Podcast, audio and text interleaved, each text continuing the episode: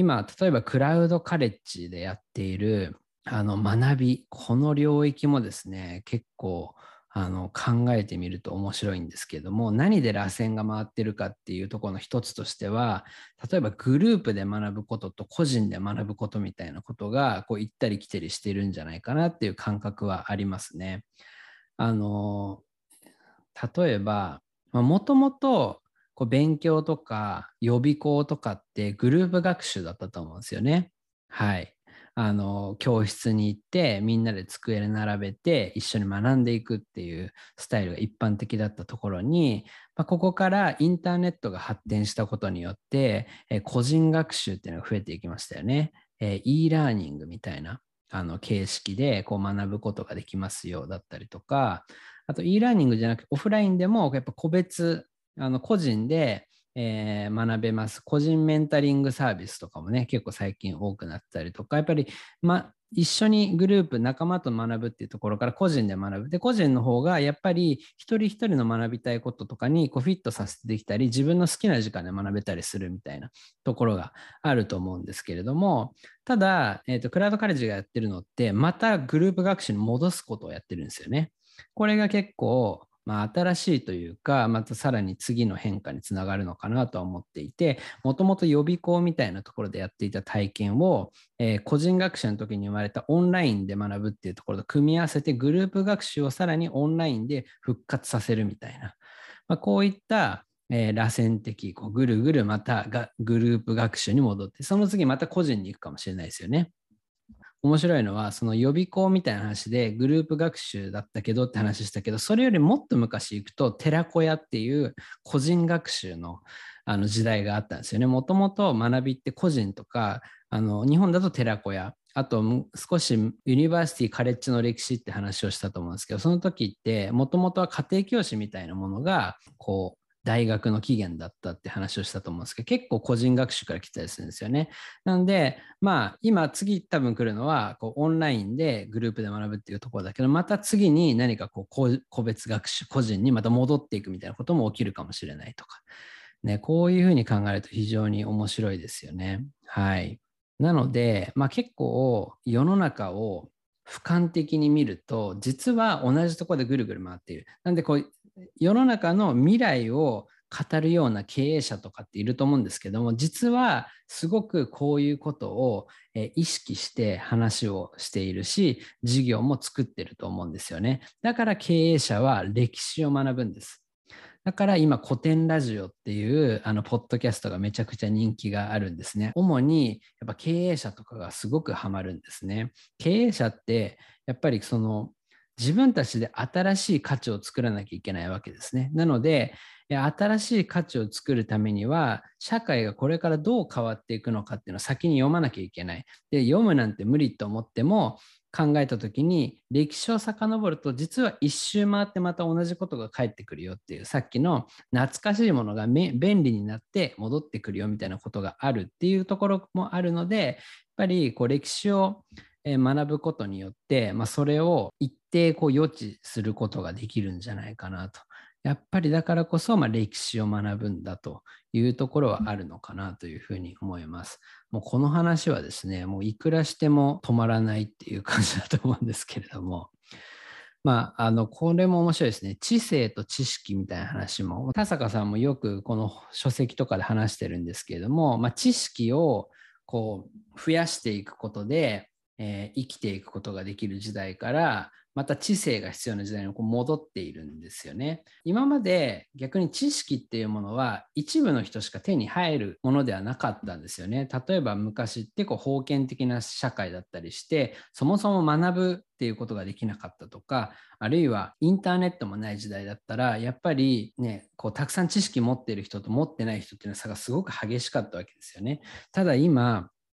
インターネット革命によって知識ってものが誰でも手に入れることができるような時代になっているじゃないですか。もう誰もが学べる、新しいスキルを学べる。えー、もう知識っていうのが、まあ、ある意味こう誰でも手に入れられる時代にまでこう行った時に多分次に起きるのは知性っていうまあ、その知識とはまた別の知ですよね。これについては前回の、えー、知性を磨くっていう書籍について話したあの成長し続けるためのヒントの時の話を聞いていただければと思うんですけれども、まあ、この知性っていうところ、まあ、これを高めていくのが多分次の流れになるだろうということもまあ言えるわけですよね。ちょっとこれ先言ってるの今はまだまだ知識今まで、えー、一部の人しか持てなかった知識が誰でも持てるようになるっていうこう知識の民主化みたいな動きが多分これからまだえー、数数年、数十年っていう単位で伸びると思いますけれども、まあ、結構ですね、次の段階としてやっぱり知性っていうところがまた来る。で、知性とかをやってた時代っていうのは、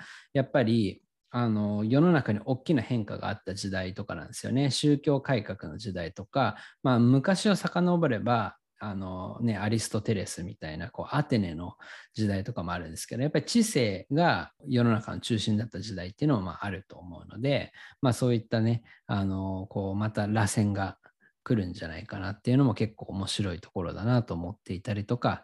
します。はい。あとは何でしょうね。あぜひですね、今日いろんな話するので これについてもっと深く深掘りしたいみたいなことを教えていただけたら、あのいっぱい調べてまた話そうと思うんですけども、経済とかっていうのも結構面白いですね。古典ラジオでお金の歴史みたいなものを学んだんですけれども、まあ、やっぱりその貨幣経済って今お金をベースとした経済になる前って、まあ、交換経済だった物々交換みたいなことをあのがあったっていうふうに覚えてる方もいると思うんですけどもそれよりも前に実は贈与経済っていう、まあ、あの交換っていうニーズがまだない時代に主流だったのが贈与経済っていうものらしいんですよね。はい、これ何かっていうともうあこれ作ったからあげるよみたいな。あ別にお返しとかいらないからみたいな。あげるあげる。でまた今度別の時に相手からこの間もらったからねありがとう。これあの実はうちでトマト取れたからあげるよみたいな、こういう贈与経済ですよね。あのまあ、地域とか地方とかだと全然あると思うんですけれども、まあ、これがですね、もともとお金がない時代の経済の主体だったというか、もはや経済にもなってないんですけれども、まあ、この贈与経済っていうのがあったと思うんですけれども、まあ、やっぱりこれって、まあ、お互いにこう信頼とか信用してる相手同士じゃないとできないものだったと思うんですよね。でただ、まあ、資本主義の発展、貨幣経済の発展によって、この贈与経済っていうのはあの消え去ってしまったんですね。なぜなら、そのコミュニティっていうものが、まあ、どんどんどんどんこう小さくなっていって基本的にはそんなに信頼できない人と一緒に仕事をしたりとか活動したりすることが増えてきたからいう中で、まあ、世の中の流れとしてまた今コミュニティみたいなものにこう帰ってきてコミュニティの中で生活していくみたいな、まあ、あの話がこう出てきていると思うんですけれどもそうなった時にまた贈与経済が形を変えて復活する可能性が出てきているみたいなところですね。まあ、なんでオンラインコミュニティとかオンラインサロンみたいなところは結構そのあのそれに近いものだと思うんですけどコミュニティの中で私これやるからお金払ってくださいみたいなことよりも、私これやりますよ、これやりますよって、まあこうやってこうギブをしていくようなことが、その地域、コミュニティを慣れ立たせていたりとか、みんながその結果、さらに豊かになったりみたいなことがあると思うんですけども、まあこれがまだ今規模小さいと思うんですけども、また大きなですね、一つのま形としてこの贈与経済とかボランタリー経済みたいなものが戻ってくるっていう話もされてましたね。これもめちゃくちゃ面白かったです。まあ、なのでお金っていう概念すらね、あの疑われるような変化っていうのはあるし、実際スタートアップとかでも、まあ、こういう贈与経済を中心とした、まあ、新しいお金の流れみたいなものをこうサービスとして作ってる会社もあったりしますよね。はい。で、まあそんなね、いろんな事例を言ったんですけど、まあ今の話を聞くと、世の中は螺旋状に発展してるんだなっていうのは結構分かってきますよねって話と、あとは、っぱり経営者ってそういうこと考えてるのか。じゃあ自分は次ね、どうやったらそういう考え方身につけられるのかっていうと、まあ、こんな感じで考えればいいらしいですね。まず、何が過去に消えたのかっていうところですね。はい。もう時代によって消えたものってあります。で、やっぱり合理的じゃなかったとか効率的ではなかった、まあ、そういった理由で消えてると思うのでそれがなぜ消えたのかっていうところをま考える。ってなった時に実は技術の発展とか世の中の変化によってその時は合理的じゃなかったことが改めて合理的効率的になって戻ってくるんじゃないか。どうすればそれを復活させることができるのかっていうふうに考えていくと世の中のまあ、次の流れが見えたりとか自分たちがその次の流れを作れたりする可能性が出てくるっていうんですよね。はい、経営者はどうやらこんなことを考えているというところですね。はい。まあ、あの、そういったところに興味ある方は、ちょっと日々ね、そういったことを考えながら、あの、やっていくといいと思うし、やっぱり歴史を学ぶっていうのが、まあ、そこにつながってくるのかなと。何が消えたのかっていうのを知ったりとかね、なぜそれが消えたのか。あるいはどんな螺旋的発展が世の中で繰り広げられているのかみたいなことをま考えるのはすごく学びになるかなと思います。はい。で、まあ、最後にですね、えなぜ弁証法を学ぶのかっていうところで、まあ、もちろんそのさっき経営者と話ができるとか、自分が経営者になれるとか、まあ、スーパージェネラリストになれるみたいな話をしたと思うんですけれども、結構これは納得したのは対話力が上がるっていうところですね。で、まあ、対話っていうのは、例えばディベートみたいなね、討論とか、あるいはディスカッション、議論、討論とか議論とかとは違うんだというふうに言ってるんですね。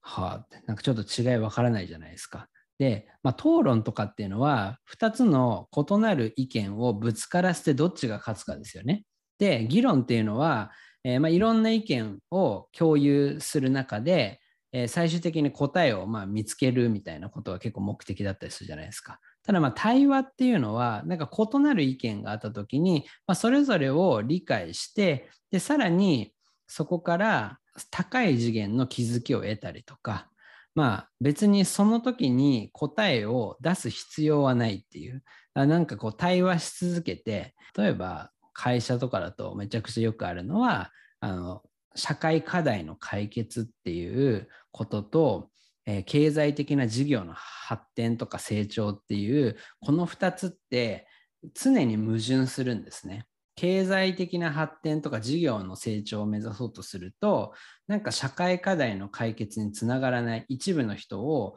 もうあの無視しなければ成長できないとかっていうことが起きてくるんですけれどもそれをまあどっちかを絶対取るとかそういうわけではなく常にその矛盾にを対峙して格闘し続けるみたいなことが、まあ、あの対話でそれをま人と対話しながら自分の思考を深めるっていうのが、まあ、対話なんですよね。でこれをま弁証法っていうものをま身につけるとその対話力が上がっていくっていうところですね。世の中のこう見え方がですねだんだんだんだんそれによってこう解像度が上がっていくというか、まあ、この働き方ラジオとかもそうだと思うんですけれども、まあ、なんか答え言ってるようで言ってないみたいなね。ねいろんな意見あるよねと。この本ではこう書いてあった。この本ではこう書いてあった。っていうのをこうやることでだんだん働くって何なんだろうみたいなこととかの解像度が上がっていくみたいなことだと思います。はい。すごい抽象的な話をね、今日は 話してみたんですけれども、まあこう、相反する2つの矛盾みたいなものに対峙してそれに対して向かい合うっていうことをやり続けると、まあ、対話力が上がるし知性が上がっていくとは思いますね。なんかこういうことを今あのリボーンというところで認知っていうですねオンラインサロンを あの始めましてこれ月1000円ぐらいであの1000円ぐらいというか1000円で入れるんですけれどもなんか毎週ですねなんかテーマを決めてあの認知を揺るがすようなあのことについてこう調べてきて発表するみたいのをこう順番にやってるんですけど結構これはまさに対話っていう感じですね。気になる方はこれ かけていただければと思うんですけれども、まあ、例えばあの取り上げたのはプーチンとかですね。プーチンっていうあの人物について調べてこう今ねこうニュースとかで見てるようなこう本当に強くてちょっと怖いこうプーチンっていうのと、まあ、裏側に実はこういう性格があるんだよとかね。あの小さい頃すごく苦しい思いを戦争で実はしているんだとか。じゃあなんでこの両面がこの人の中にあるんだろうみたいなものを見つけて考えていったりとかすることで少しだけこう戦争っていうものの解像度が上がったりとかあるいはこの間もガンジーっていうね、あのこう偉大な人なんだけども、実は偉大な裏に家族結構めちゃくちゃだったりとか、なんかそういう こう側面もあったりしていて、で、なんかこれどっちが正しいとかっていう話じゃなくて、そこから見えるなんかこう気づきを、まあ、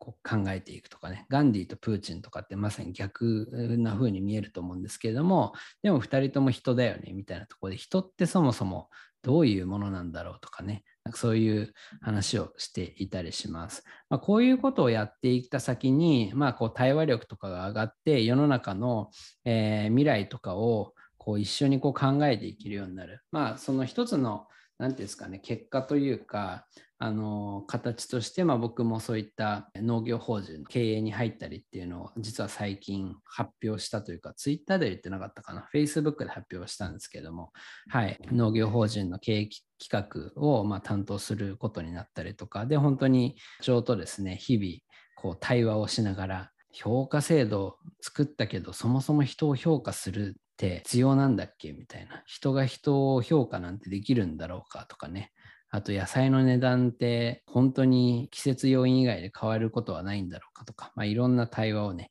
しながら答えはないんですけれども、だんだん解像度が上がっていって、で、まさにこう世の中の次の変化っていうのをある程度こう予見をして、えー、打ち手を打っていく。まあ、こういったところはやっぱり経営者はずっと考えているし、そういう人と対話をできるようなスキルっていうのは、あの今後ですね、すごく求められるんじゃないかなと思います。はい。ということで今日はちょっと長くなりましたが、えー、以上で終わりとしたいと思います、えー、お聞きいただきありがとうございました。また来週お会いしましょう。おやすみなさい。